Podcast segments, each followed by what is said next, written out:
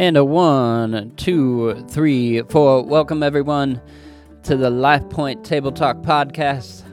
My name is Jason, and we are coming in today, continuing with our Bible in a Year podcast. We are all the way up to week 47 in the home stretch here, entering the Christmas season. Um, my goodness, I can't even believe how quickly this year has gone and how crazy busy things have gotten. And um, I'm I'm uh, thankful that I made the commitment to read through the scriptures this year. Um, and uh, it's one of the uh, best things I, have uh, ever done for myself. Um, not that I haven't read the scriptures, but um, the commitment to doing it in a year has uh, uh, been a different approach for me and uh, kept me on a certain uh, trajectory and um, uh, just uh, opened up. I, I, feel like some different ways to to view the scriptures as a whole, as a whole overarching narrative and story, and the interplay between the um, Old Testament and New Testament is just incredible, and um, it's a lot. it's a lot, man. The scriptures. Uh, it's a big book. It's a big book. There's a lot in there, and um, it's challenging and comforting, and um, it's wild. It's wild. If I, uh, uh, one of the major takeaways I would say is uh, scriptures are not tame. They are not tamed by by our ideas about them, our uh, theology, philosophies. Uh, the scriptures stand quite separately. And uh, today uh, we're going to continue, and we, like I said, we're on week 47, and uh, we've got Ezekiel 20 through 35, and we also have the book of James, James 1 through 5 and uh, there's a lot, a lot in there, and um, intense. James is really intense, and uh, so good. Uh, so let's let's uh, get into it, guys. We got a lot to go over here. Thank you all for uh, those who have um, um, continued in uh, the reading this year, and I know it has enriched your life. I know it has. No doubt about it. No doubt about it. Um, when it, it, it comes to our, our faith, it's the basis of, basis of our faith. And um, I think biblical illiteracy is uh, huge, huge.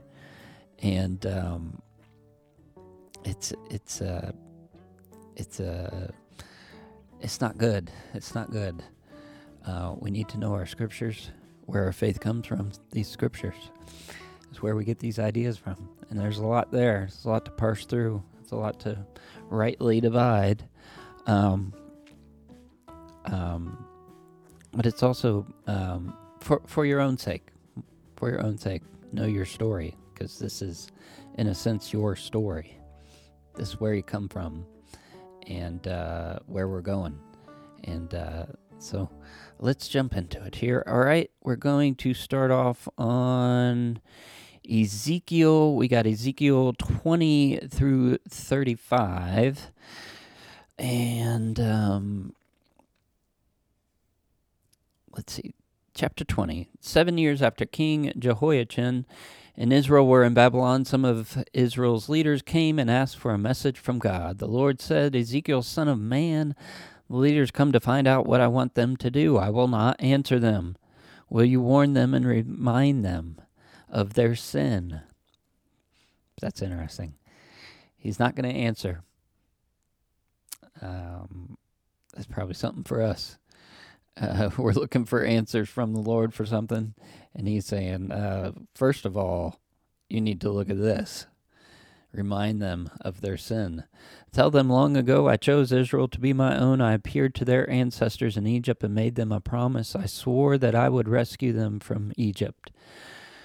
I led them to the land I had chosen. It was rich and splendid. I told them to get rid of their idols. Stop worshiping the gods of Egypt, but they rebelled and they kept their idols and foreign gods. I punished the Israelites in Egypt, but I would look like a liar because I promised in front of everyone that I would lead them out of Egypt. So I brought them out into the desert. I gave them laws. I gave them laws to live right and commanded a Sabbath, but they rebelled and did not obey. Then, then I decided to destroy them in the desert once and for all, but that would have disgraced me because the other nations saw me bring them out. Instead, I told them I would not lead them into the promised land. I felt, I felt sorry for them and I had pity on them, and I did not completely destroy them in their desert. I told their children, Don't walk in the way of your fathers, keep my commands, and keep my Sabbath holy. But they also rebelled.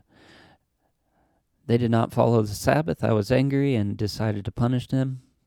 But I did not because that would disgrace me in front of all the other nations. I swore I would scatter them across the nations. I gave them laws that would bring punishment instead of life. That's fascinating. I gave them laws that would p- bring punishment instead of life, laws they could not live by. Hmm. I pronounced their gifts unclean. They were putting their firstborn sons into fire. I did I did this to horrify them as punishment. Speak to Israel, son of man. Tell them your fathers blasphemed me. I brought them to the land I swore, but they offered sacrifices on the hills. Will you defile yourselves like your fathers? Your plan won't work. You think you can be like other nations. I will alone rule as king. I will lead you into the desert, surrounded by nations.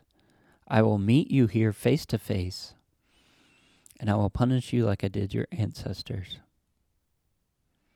I will separate the sinful rebels, from the rest. Worship your idols for now, since you won't listen. But my name will not be profaned. I will accept them uh, at all the house of Israel will serve me. I will accept them in the land when I bring you out. I will display holiness among you in front of the nations. You will remember the evil you did. I will deal with you for the sake of my reputation and not according to your wicked conduct and corrupt deeds. Son of man, turn to the south, prophesy against the land. I am about to start a fire, and the whole surface of the Negev will be scorched. Then I said, Lord, they say I am only speaking in parables. Oh my goodness, so much there. Um, first of all, this this point here keeps coming up where he's where he's talking about I will deal with you for the for the sake of my reputation and not according to your wickedness. Um, it's incredible. Um, this comes up over and over, and um, you realize it's not really about them. This this uh, the story, like I was saying at the beginning, this is your story and all that stuff. It is, but it's also his story, meaning God's story, and he he acts in ways uh, where he's interacting with people that their sometimes their conduct has to do with how he acts and sometimes it doesn't.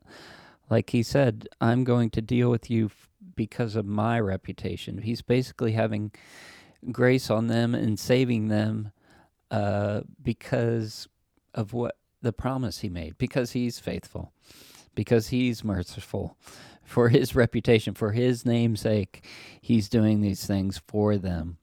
Um, he's he's offering them grace. Uh, it's not because of of their uh, righteousness, obviously, Um, and he's not he's not giving them or or treating them uh, directly according to their wickedness, um, which is really intense because they seem to get incredible punishment here. Um, um, but he doesn't.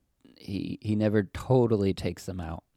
He never totally takes them out because of his promise and his love, because he is love, his own reputation uh, as uh, faithful. That's incredible. That's a credible idea. Even even when we approach in prayer, um, remember uh, who he is. He cannot deny who he is, and um, um, that's just an incredible idea. Be, because uh, again, the the focus shifts off of us in a sense onto him. And I love the I love the way that ends there um, with Ezekiel saying, "Lord, they say I'm only speaking in parables," and um, I I hear this a lot, and uh, I I feel like in a sense I I uh, study and and listen to a lot of people who are who are um, uh, study the scriptures and and commentary and all that kind of stuff, and um, or just different philosophers and thinkers, the, theologians, and um, um, sometimes I want to say that, like they they approach the scriptures like it's not. Um, uh, so, there's not a part a part of this that's just directly real. It's just directly speaking to us. It's not talking about an archetype. It's not talking about the future necessarily. It's talking about literally right then, right now. Like, address your sin, turn, um, repent, turn to God for real, literally, right now.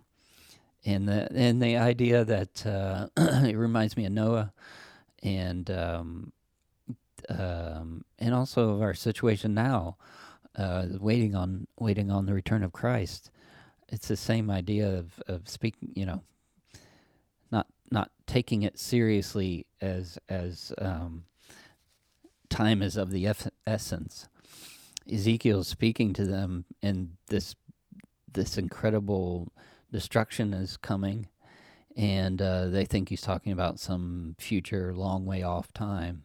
Same with Noah; they didn't they didn't take it seriously that it was really happening right then. Same thing right now, the coming of the Lord. Well, it's been a long time. I don't think it's really for real. You know, that's a that's a story about you know some meta truth. It's like no, it's not a parable. Not a parable. It's literally happening. that's a different uh,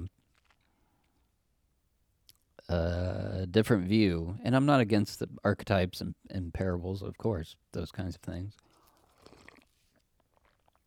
But I think it also is speaking directly to us in our own lives, too, not just to the country or to a nation.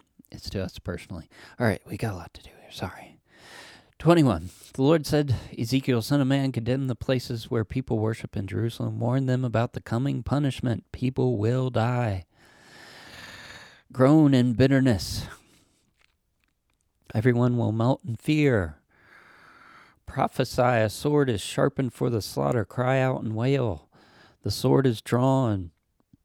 Again, these warnings over and over. And it's incredible because these warnings are coming so oftentimes in this relationship with God and, and Israel. It's this, it reminds me uh, as a parent a parent relationship to a child where you're warning your child to stop doing something or they're going to be punished. Um, sometimes we do the countdown one, two, three, and sometimes that'll get their attention. They know it's coming right then once we get past three. And it's like God is doing this with Israel where it's like he count he did a count countdown for him and we're past three we're past three, He's already given the signal for the punishment to come. It's coming. And yet, he's still warning them. This is like overtime warning. The bell is already rung, and he's still trying to give them a chance as these people, these enemies and armies are, are prepared and coming in to destroy them. Right up to the last second, he's giving them a chance here. Another chance. Incredible. The Lord said, Ezekiel, mark two roads for the king of Babylon to follow when he comes with his sword. Put a sign. One goes to uh, Rabbah of the Ammonites, and one to Judah and Jerusalem. Everyone in Jerusalem promised to be loyal to Babylon, so they think it can't happen, but Babylon will remind them of their sinful ways and coming of their captivity.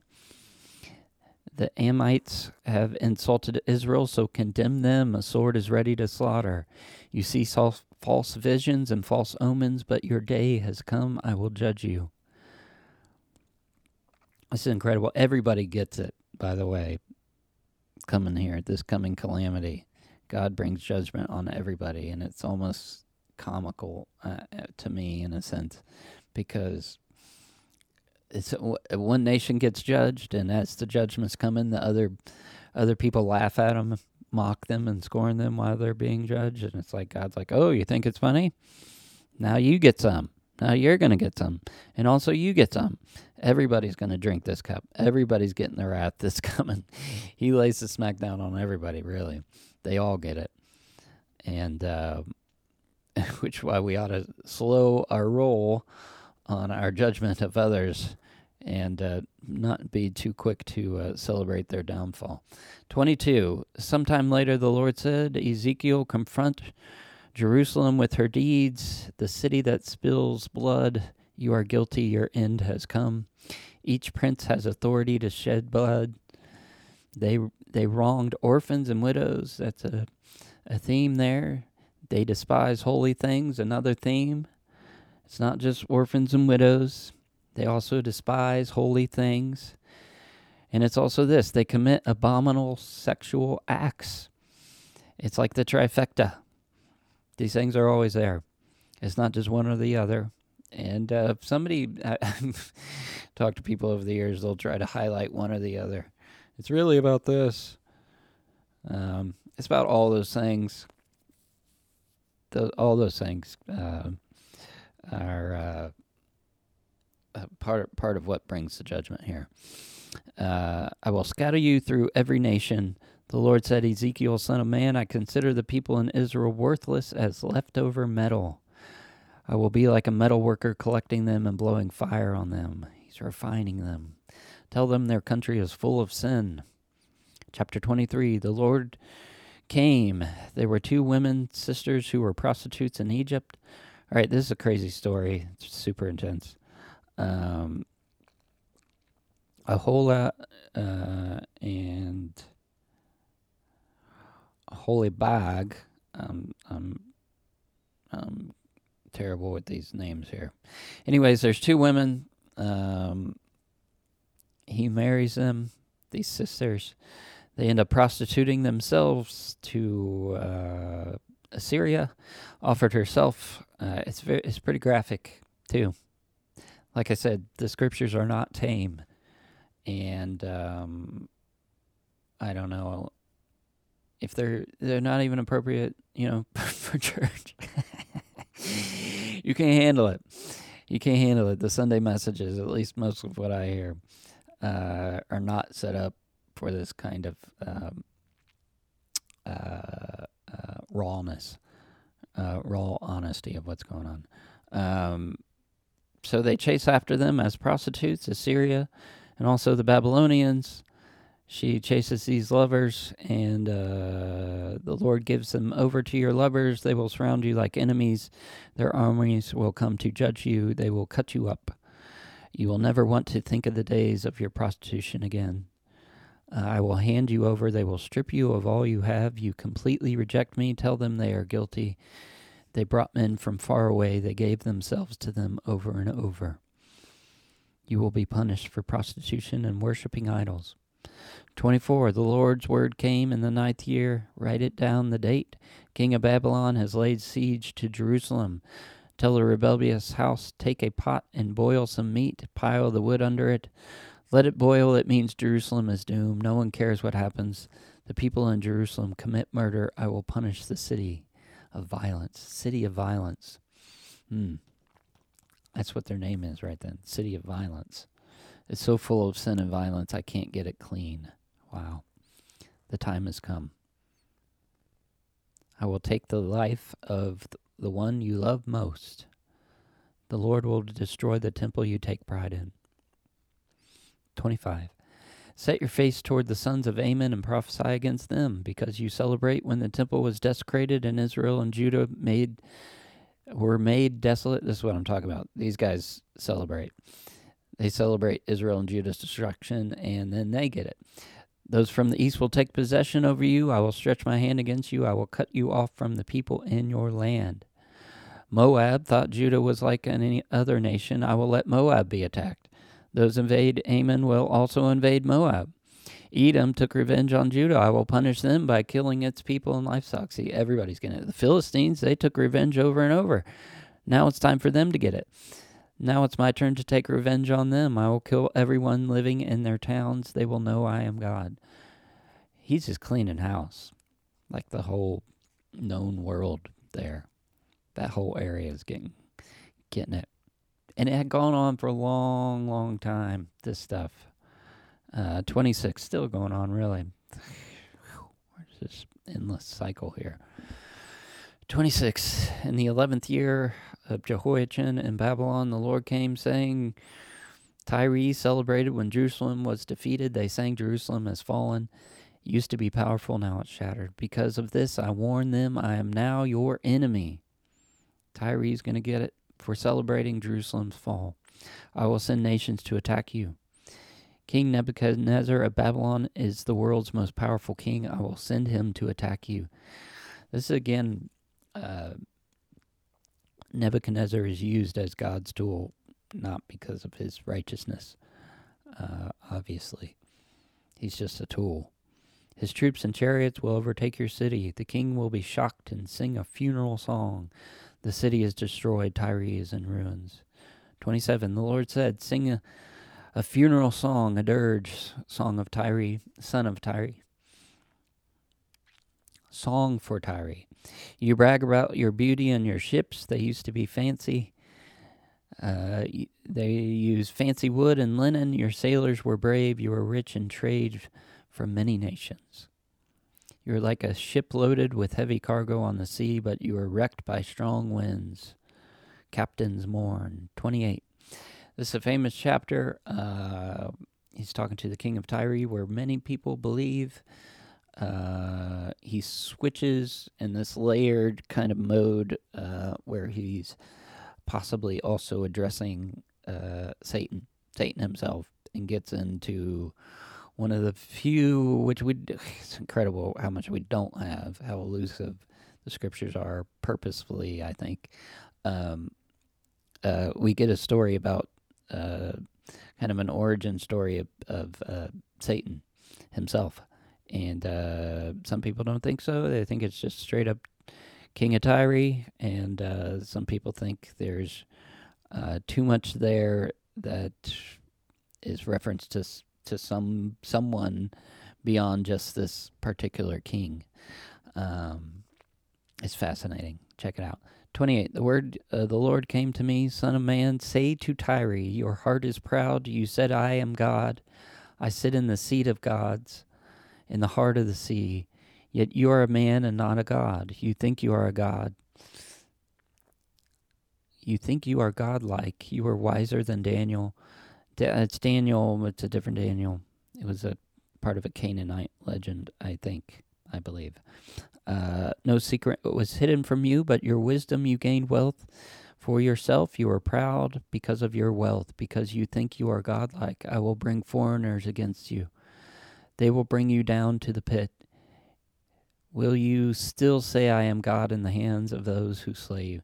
Um, this is interesting. I, I, I don't know if I talked about this, but Apostle Paul talks about uh, this we are not warring against flesh and blood, but against principalities, powers. Um, and I can't help but think the the same motif that we see over and over. God uses people not necessarily because of their righteousness all the time, but He just uses them as tools against, as kind of weapons against His enemies. And uh, sometimes it, I can see it's like the human race itself is being used to fight this other like Paul Paul talks about principalities, uh, powers, rulers, these other entities beyond flesh and blood. Um, he's bringing us in into uh, the fray as as um, as foreigners. He's bringing this other group, these humans, into the, into the the celestial story here, um, to bring them down, their downfall. These other rulers, entities, powers. That's who we're fighting against, and uh, not because we're we're particularly awesome, obviously, uh, but he chooses to use us uh, in that way. Uh, okay, here's where it really, really gets interesting. Son of man, lament for Tyre. The Lord says, "You had the seal of perfection, full of wisdom, perfect in beauty. You were in Eden. That's a big one. I don't think this. No, if this guy was in Eden, maybe it's a different Eden they're talking about. The Garden of God. There's also a lot of cross references here to um, Canaanite legend and uh, gods and um, gardens and that was kind of a motif in the ancient world. Um, uh, you are in Eden, the garden of God. Every precious stone was your covering ruby, topaz, diamond, beryl, onyx, jasper, turquoise, emerald, gold. Your setting, this is interesting, your settings, another word for it is tambourines and mounts, flutes, like instruments, were made of gold. You were the anointed cherub who covers. I placed you there. You were on the holy mountain of God. You walked in the midst of the fire, or the, uh, in the midst of the stones of fire. You were blameless in your ways until righteousness found in you. Until unrighteousness was found in you. In the abundance of your trade, you were filled with violence and you sinned. So I banished you from the mountain of God. I have destroyed you, covering cherub from the midst of the stones of fire. Your heart was lofty because of your beauty. You corrupted your wisdom by reason of your splendor. I cast you to the ground before kings. You cheated other merchants, and your sanctuary was corrupt. I brought out fire from the midst of you. It has consumed you. I turn you to ashes on the earth. Those who see you are shocked. You will cease forever. So much there. I mean, uh, there's whole books written on just this this uh, particular uh, chapter. Um, I can see it both ways. I can see it totally just directed at this king and using these um, ancient sort of uh, myths to uh, make a point, and I can also totally see it as a as a makes sense as a backstory of Satan uh, and what happened in his pride and all these kinds of things. Fascinating. Um, he moves on, prophesied as uh, Sidon. I am against Sidon or Sidon. I will be glorified in your midst. I will send disease to her, and enemies will surround you. Your people will be killed. The Lord said, Someday I will gather the people of Israel from the nations where they are scattered. Every nation will see that I am holy. Israel will again live in the land I gave Jacob. 29. Um, ten years after King Jehoiachin and the people were prisoner in Babylon, the Lord spoke, Condemn Egypt. Now Egypt's going to get it. King of Egypt, you were like a crocodile in the river. You acted like you owned the Nile. But now I am your enemy. I will put a hook in you and pull you out of the water, and the animals will eat you. You refused to help Israel when they reached out for support. You claim you made the Nile River. I turn against you. There will be no sign of life there for forty years. Then after forty years I will bring your people back from where I scattered them. They will live in their homeland, but they will ne- they will be a weak kingdom. Um, Egypt never does regain its power. It was a superpower. Uh, chapter 27. Years after Jehoiakim and the people were prisoner, Nebuchadnezzar has attacked Tyre. His army could not capture the city. I will hand Egypt over him. Egypt is his reward. Chapter 30 Tell the people of Egypt, cry out in despair, you will soon be punished. Darkness and doom are coming. You will be killed. Uh, Eleven years after Jehoiakim and the people were prisoner in Babylon. I, the Lord, have defeated Egypt. His arm is broken and cannot hold a sword. I am his worst enemy. I will strengthen Babylon's king over Egypt. Chapter 31 Eleven years after Jehoiakim and the people were prisoner in Babylon. Tell the king of Egypt and his people, The Lord is more powerful than anyone. He gives an analogy of a cedar tree. Um, this tree grew to the sky, then grew very proud and arrogant, so I rejected it. Cool foreigners, cut it down. Its branches will be broken. Never again will the tree grow. King of Egypt, this will happen to you. Chapter 32. Um, uh, Twelve years of exile, the Lord said, Sing a lament for the Pharaohs of Egypt. You were like a lion among nations, like a monster in the sea. I will throw a net on you in front of everyone and haul you off. Babylon will attack you and devastate your pride. Wail over Egypt. They will fall by the sword. This is interesting. Their warriors will go to Sheol. Assyria is also there at the grave those who spread terror in the land of the living. It's like they're just getting piled into hell here. Sheol. They go to the lower parts of the earth in shame in the pit. They are placed with the dead. Edom is there too, with her kings killed by the sword, descending to the pit. Uh, Sidon is there also in the pit. The Pharaohs will see them. He will lie with them in the pit. Chapter 33 the word, of the Lord came, warn the people, I will send an enemy. If you place a watchman and he sounds a signal and they ignore it, they will die. He gets into this warning, uh, talks about this a lot. Ezekiel, I have appointed you to stand as watch over Israel. Listen and warn them. The wicked will die because of their sins. If you warn them and they keep on sinning, they will die, but you will be innocent. Um, also, if he doesn't warn them, then he is responsible. That's also there. If you warn the wicked, they will die because of their sin. They stop, they will be forgiven. Again, uh, all this stuff is transpiring, and he's still giving them a way out. And Israel thinks I'm unfair, but they are unfair.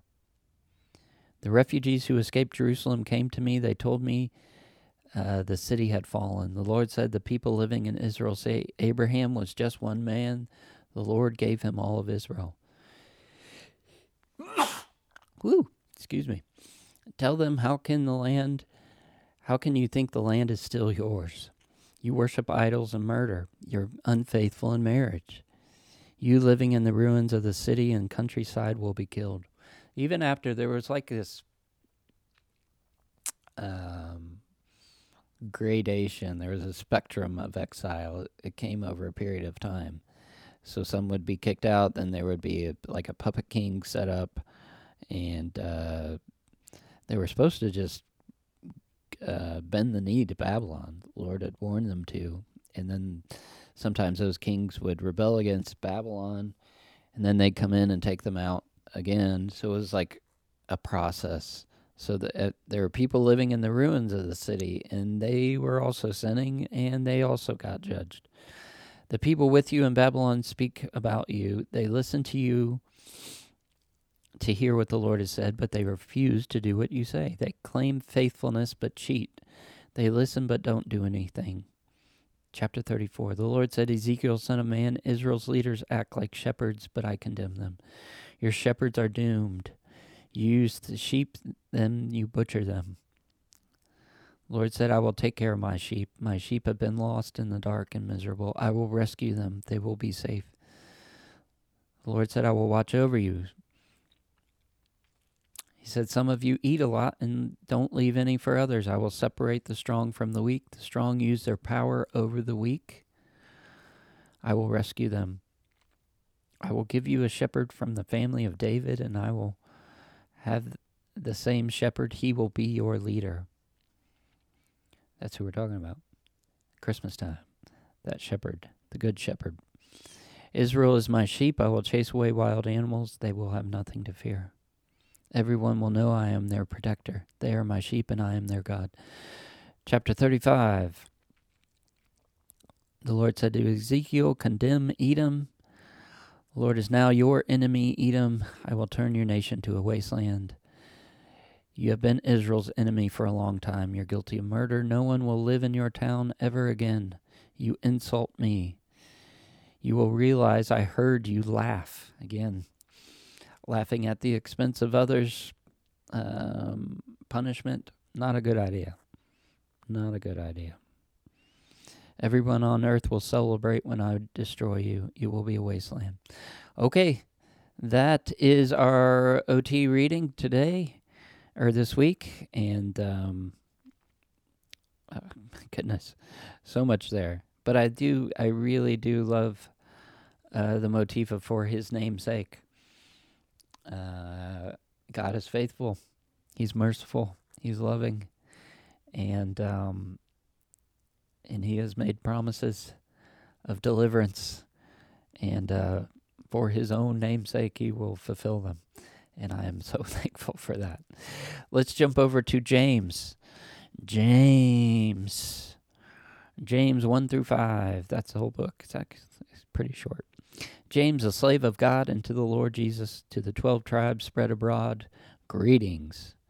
Now he jumps right into it. Consider it joy when you fall into trials because the testing of your faith produces endurance. Isn't that tough? Isn't that tough? he just gets right into it, doesn't he? Consider it joy. Wow. Consider it all joy. I just gotta say we uh, we were golfing one time. There was it was uh, me and Bishop and Pastor Jeff and I think Pastor Darren and uh, some other people, but they kept using that that verse. We are joking. You'd get a bad shot on the golf course. Consider it all joy. it's so frustrating. you want to break your clubs. Somebody has to rub it in. Consider it all joy. Feels like an insult, right? Insult to injury. You're going through trials. Consider it joy. Consider it joy because it produces in, endurance. It produces strength. Man, the older I get, the more I see it's true. Uh, it's not meant to break. Some things come against you, you're meant to fight them off. It is meant to kill you and break you, and you should fight it with everything you got. And some things are not meant to break you, they're meant to make you stronger. Some things you got to go through, and uh, the Lord will help you overcome. Let endurance have its effect so it will be perfect. It'll make you perf- mature, not lacking anything. If you need wisdom, you should ask, and it will be given to you without reprimand. But he must ask in faith without doubting. The one who doubts is like waves on the sea, tossed around by the wind. Don't expect anything from the Lord if you are that kind of person. You can't make up your mind. Wow. That's some of my favorite favorite uh, word of faith scriptures right there. Sticking to your confession, sticking to uh, uh, the confession of faith through the scriptures that uh, you are holding on to. Uh, it's, it's right there. You have to ask with faith, without doubting. You can't be tossed around. That's part of uh, the fight of faith right there. Make up your mind and stick to it. A brother in humble means some some translations say poor should take pride in his high position. Again, thank you, brother James. The rich person's pride should be humiliating. He will pass like a flower. The rich in the midst of his pursuit will wither away. Happy is the one who endures testing. Um, man, a lot of ways you could read this. A lot of people uh, take take uh, pretty intense um, uh, interpretations here. Uh, he was speaking to a specific group of people. Um, it can come across like just having money in general is a bad thing. Rich person uh, should be humiliating, but it's pride. It, it's the rich person's pride. There's a pride there. Uh, but he also said uh, the humble person, humble means, uh, has a high position. And um, that gets a little tricky, I think. Um, that's a little tricky, but I do think there is a certain, something to say for the person who has to depend on the Lord. There's less delusion, hopefully. There's an opportunity for less delusion. It's hard if you have money, uh, you have all your stuff, you're pretty set up, and uh, you can think those things. You're safe, you're happy, you're comfortable. You don't need the Lord, kind of deal. That is a danger for sure. Uh, unfortunately, uh, the humble means can be a tough path, man. Um, you're kind of forced to trust in the Lord to get you through. Um, count it all joy. Let no one say, I am tempted by God. God tempts no one. Each is tempted by his own desires. Wow. That's incredible. The desire conceives, it gives birth to sin, and when sin's full grown, it brings death. Um, there's so much there. The desire, um, it reminds me of this this whole thing, the way sin works. You, it's sometimes you don't see the end, like he said, where this is going. The end result of this is death, and a lot of people don't. They will fight you tooth and nail, um, pushing back uh, if they're confronted with sin, just like we're reading in the Old Testament. There, Ezekiel's confronting them. They are not wanting to deal with their sin. Uh, but it's actually the mercy of God because the sin is going to bring death. And uh, we see that in full display uh, through the story of Israel. Uh, all generous giving and every perfect gift is from above, coming down from the Father of lights. Also, man, there's so many just uh, um, incredible, incredible verses here. That one is just, again, one of my favorites. All good things come from above, from the Father of lights. All of the good things. Remember that. You can give thanks for all of it to God. He sent his message to give us a new birth. My friends, be quick to listen and slow to speak and get angry. Human anger does not accomplish God's righteousness. Whew. That's a tough one. It's hard not to get caught up in that. Just think of politics or something. Put away evil excess and welcome the message implanted in you. Be sure to live out the message and not listen and deceive yourself. That's a theme here, living out this message, uh, living out the message of love. Someone who listens and says does not live it out is like someone who sees his face in the mirror and forgets what he looks like. I love that analogy. The one who looks and fixes his attention on the perfect law of liberty and lives it out will be blessed. Again, it's making up your mind, not just making up your mind, consistently choosing to focus on that. I love that. The perfect law of liberty. If someone thinks he is religious but, but does not bridle his tongue, he deceives his heart, and his religion is futile. Pure religion before God is to take care of orphans and widows in their misfortune and to keep oneself unstained by the world. Don't let the world make you evil. Chapter 2 Do not show prejudice if you have faith in Jesus. He talks about giving a rich person a good seat at church and the, making the poor person sit on the floor. Do not do that. You're acting like a crooked judge. Uh, God chose the poor in the world to be rich in faith, heirs to the promise to those who love him. Hmm. Aren't the rich oppressive and blaspheme your good name?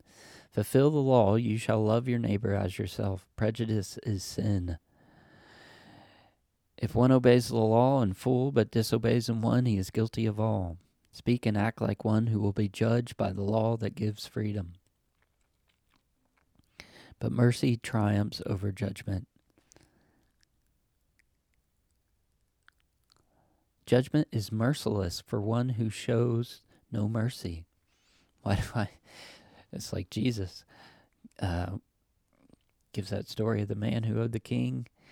King lets him off, and the man goes and beats up a guy who owes him money. Then the king throws him in jail. That is a truth. Mercy triumphs over judgment. Um, show mercy so you can get mercy. What good is it for someone to claim to have faith but has no works? Can this faith save him? If someone comes to you who is hungry and needs clothes, you shouldn't just say, I hope all goes well for you. I hope you are warm and have plenty to eat. What good is that unless you help?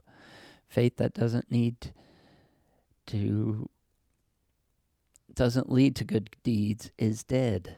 Hmm, that's there it is. But someone might say, You have faith and I have works. Show me your faith without works, and I will show you faith by my works. You believe God is one?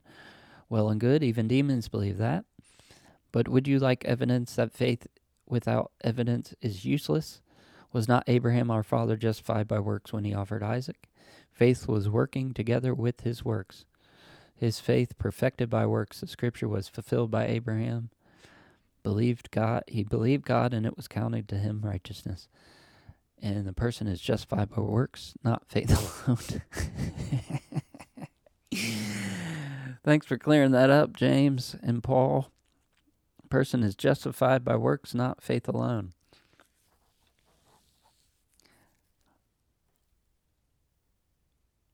Rahab the prostitute also justified by works when she welcomed strangers. Body without a spirit is dead, so also is faith without works is dead. Um, the, the faith and works here, um, yeah, that's a whole, that's a whole, um, not rabbit trail, but that's a whole other, that's a, that's a big topic we get into faith and works and people have different ideas about it. Paul really stress saved by faith. Um, and there were other works. There were works of following the law in certain ways that people thought they were being saved by, and uh, he was stressing faith, uh, faith in Jesus too. Um, it, obviously, James is right here. Uh, to say we we believe and we have faith and uh, do not live it out, there's a disconnect there, a clear disconnect, and it should be producing works in our lives. At the same time, um, lots of people do lots of good works. They do lots of good works, and they do not have faith. So, do both. Maybe do that. Have faith and do good works. Simple enough. Chapter 3 Not many of you should become teachers. You will be judged more strictly. We all stumble in many ways. But if someone does not stumble in what he says, he can control his entire body the tongue. He sees the tongue and words speaking as the guiding force in our life. If we put bits on our mouths, we control our entire bodies. Ships are large but controlled by small rudders. The tongue small, but it is great. The tongue is a fire. It can set the whole fire on, or whole body on fire. It sets fire to human existence. It can pollute the whole body. It is set on fire by hell. Animals are subdued by humankind. We bless and curse from the same mouth. This should not be. Springs should have fresh water. Uh, fresh water and bitter water. Who is wise among you? Then show it by living right and being humble and wise in everything you do. Oh, okay. If your heart is full of bitter jealousy and selfishness, don't brag to cover it up. This wisdom does not come from above, but the devil himself. When people are jealous and selfish, they cause all kinds of trouble. Wisdom that comes from above leads to pure, friendly, gentle, sensible, kind, helpful, genuine, sincere.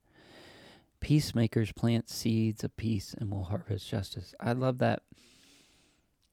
That's what's coming from above, um, because even even these the good works and stuff, the the the the um, the sentiment that comes with it is not always these things. It all the good works things quickly seems to turn to judgment. Um, it, it feels judgment, and you can feel um, a reaction to that. Uh, you know, you're not you're not doing enough. You're not being good enough or doing enough good works. Um, but it's interesting. This is the sensibility that comes with it. It leads us to pure, friendly, gentle, sensible, kind, helpful, genuine, and sincere peacemaking. Peacemaking. Chapter 4 Where do conflicts and quarrels come from? Is it not from the passions that battle inside you? You desire and do not have. You murder and envy but cannot obtain. You fight, you do not have because you do not ask. You ask and do not receive because you ask wrongly. So you can spend it on your passions. That reminds me of what we're reading about in the Old Testament there. Um, they keep asking God for answer of what they should do, and He won't answer them because they're they're asking wrongly. They're they're not wanting to address their sin. They're not wanting to repent. They're just asking to get uh, stuff they want, and the stuff that they want is killing them because their passions, their desires, are twisted. Uh, adulterers should know uh, friendship with the world means hostility toward God. Man, this is huge. Whoever decides to be the world's friend makes himself God's enemy. The the the scripture is so again this this it's almost like faith and works. This God's love for the world and at the same time God is totally hostile to the world. And uh, it can be confusing. But the scripture to me seems so countercultural. So countercultural and it gets confusing because sometimes there's this I'm not saying it's good or bad, but you're trying to reach the world, you're trying to relate, you're trying to speak their language and things. Um, um, at the same time, God is consistently calling to be separate from the world, to be different, to be not like them. Uh, he's hostile to the world, and the world is messed up, man. He should be hostile. That should that should make total sense. And um, that's that's part of the this uh, nuanced love hate relationship with the world uh, with God. That's why the scriptures make sense to me. Um, he loves the world and, and he's also hostile toward it because it's corrupt. He's having to redeem it. Uh, do you doubt the scripture? The Spirit of God calls to live within us has an envious yearning. He gives greater grace. God opposes the proud, but gives grace to the humble. Submit to God. That is so huge. That is so huge. God opposes the proud, but gives grace to the humble. You just focus on that one. Uh, change your life. Um, and it reminds me that that call. You have to humble yourself to address your sin. You have to humble yourself to listen. Um, the proud don't listen. Resist the devil and he will fee, flee. Draw near to God and he will draw near to you. Another, another um, huge one. Another classic. draw near to God and he will draw near to you.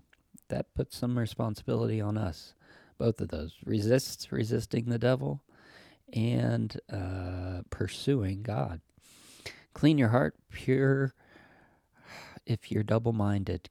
Grieve and weep. Humble yourself before the Lord, and he will exalt you. Do not speak against one another. If you speak against fellow believers, you judge the law. If you judge the law, you are not a doer, but its judge. There is only one judge. Who are you to judge your neighbor? it's interesting because James seems so hard. He seems so hard sometimes, and I I consistently hear people with this sentiment. They love James. They love them some James, and they use it like a weapon. But what's interesting is uh, he keeps saying, warning consistently through the whole thing about watch out for j- judging. Um, if you say today or tomorrow we will do this or that, you do not really know about tomorrow. Your life is a puff of smoke. You should say, The Lord willing. Your boast in ignorance and is evil. Whoever knows what is good and does not do it is guilty of sin. Chapter 5 Come now, rich, weep and cry loud. Misery is coming. Your riches will rot, it will consume you. You have hoarded in the last days. You held back from your workers. The fields cry out against you. You indulge in luxury. You condemn yourself and murder. Uh, you condemn yourself with murder. Um, again, he's talking to a specific group here.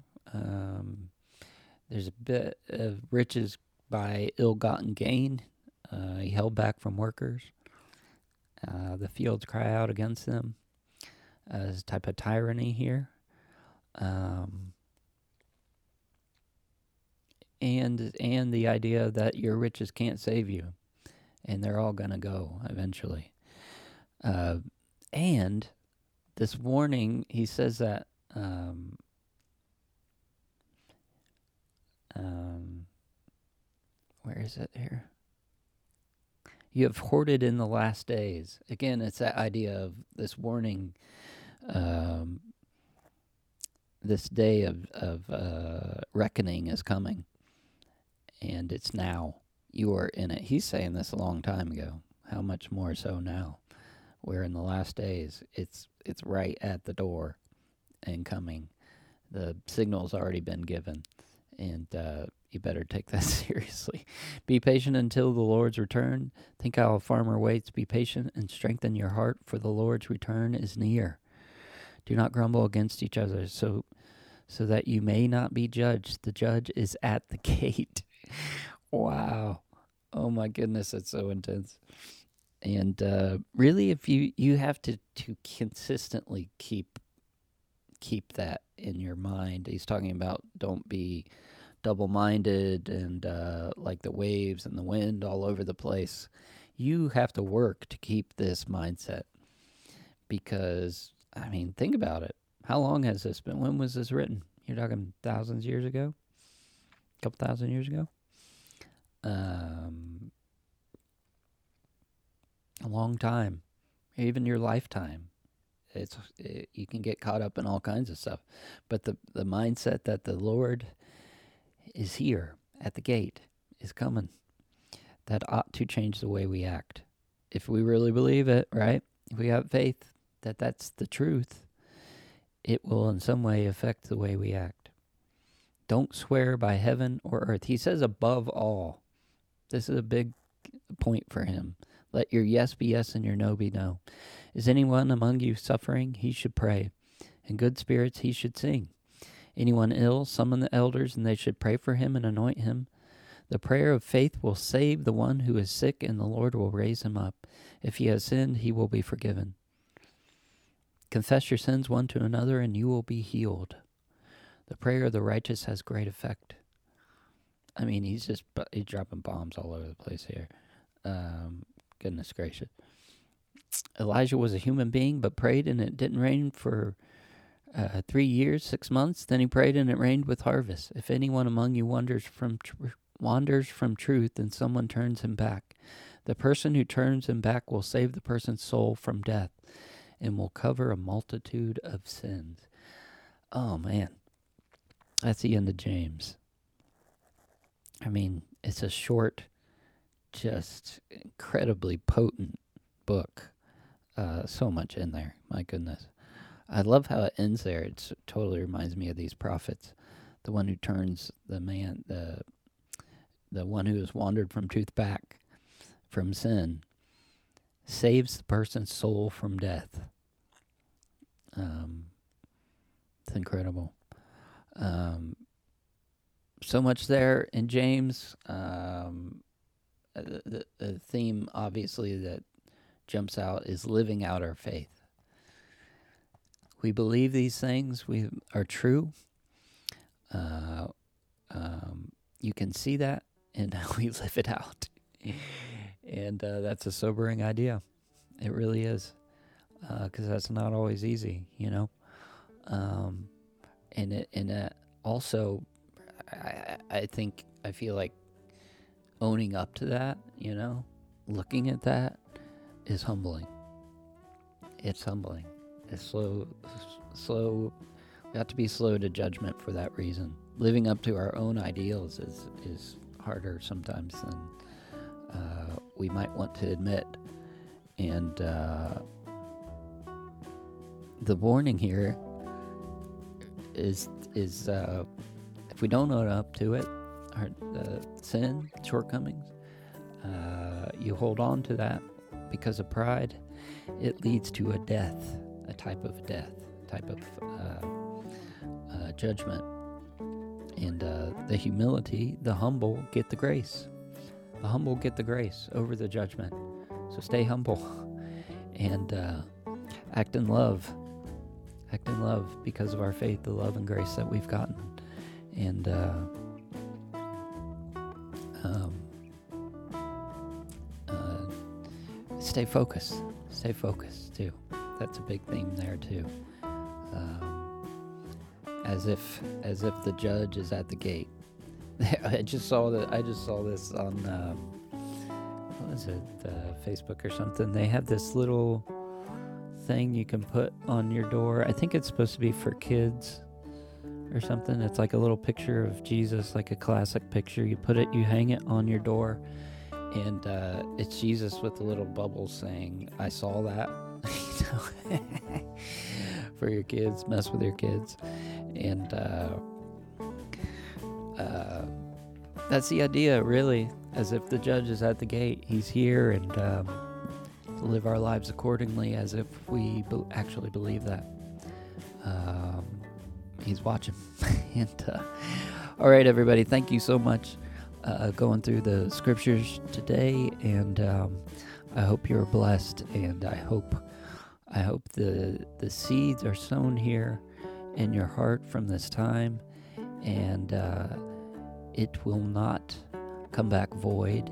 And it will grow and produce faith and good works in your life, and love and healing and restoration, and um, uh, just continue to uh, uh, grow and uh, uh, in your mind and, and to uh, become solid.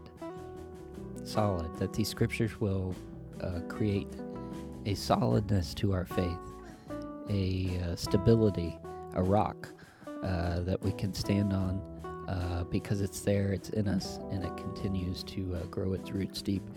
And uh, all right, I hope you all have an awesome week, and uh, we'll be back next week. Back into the Word. All right, have a great week, everybody. Peace.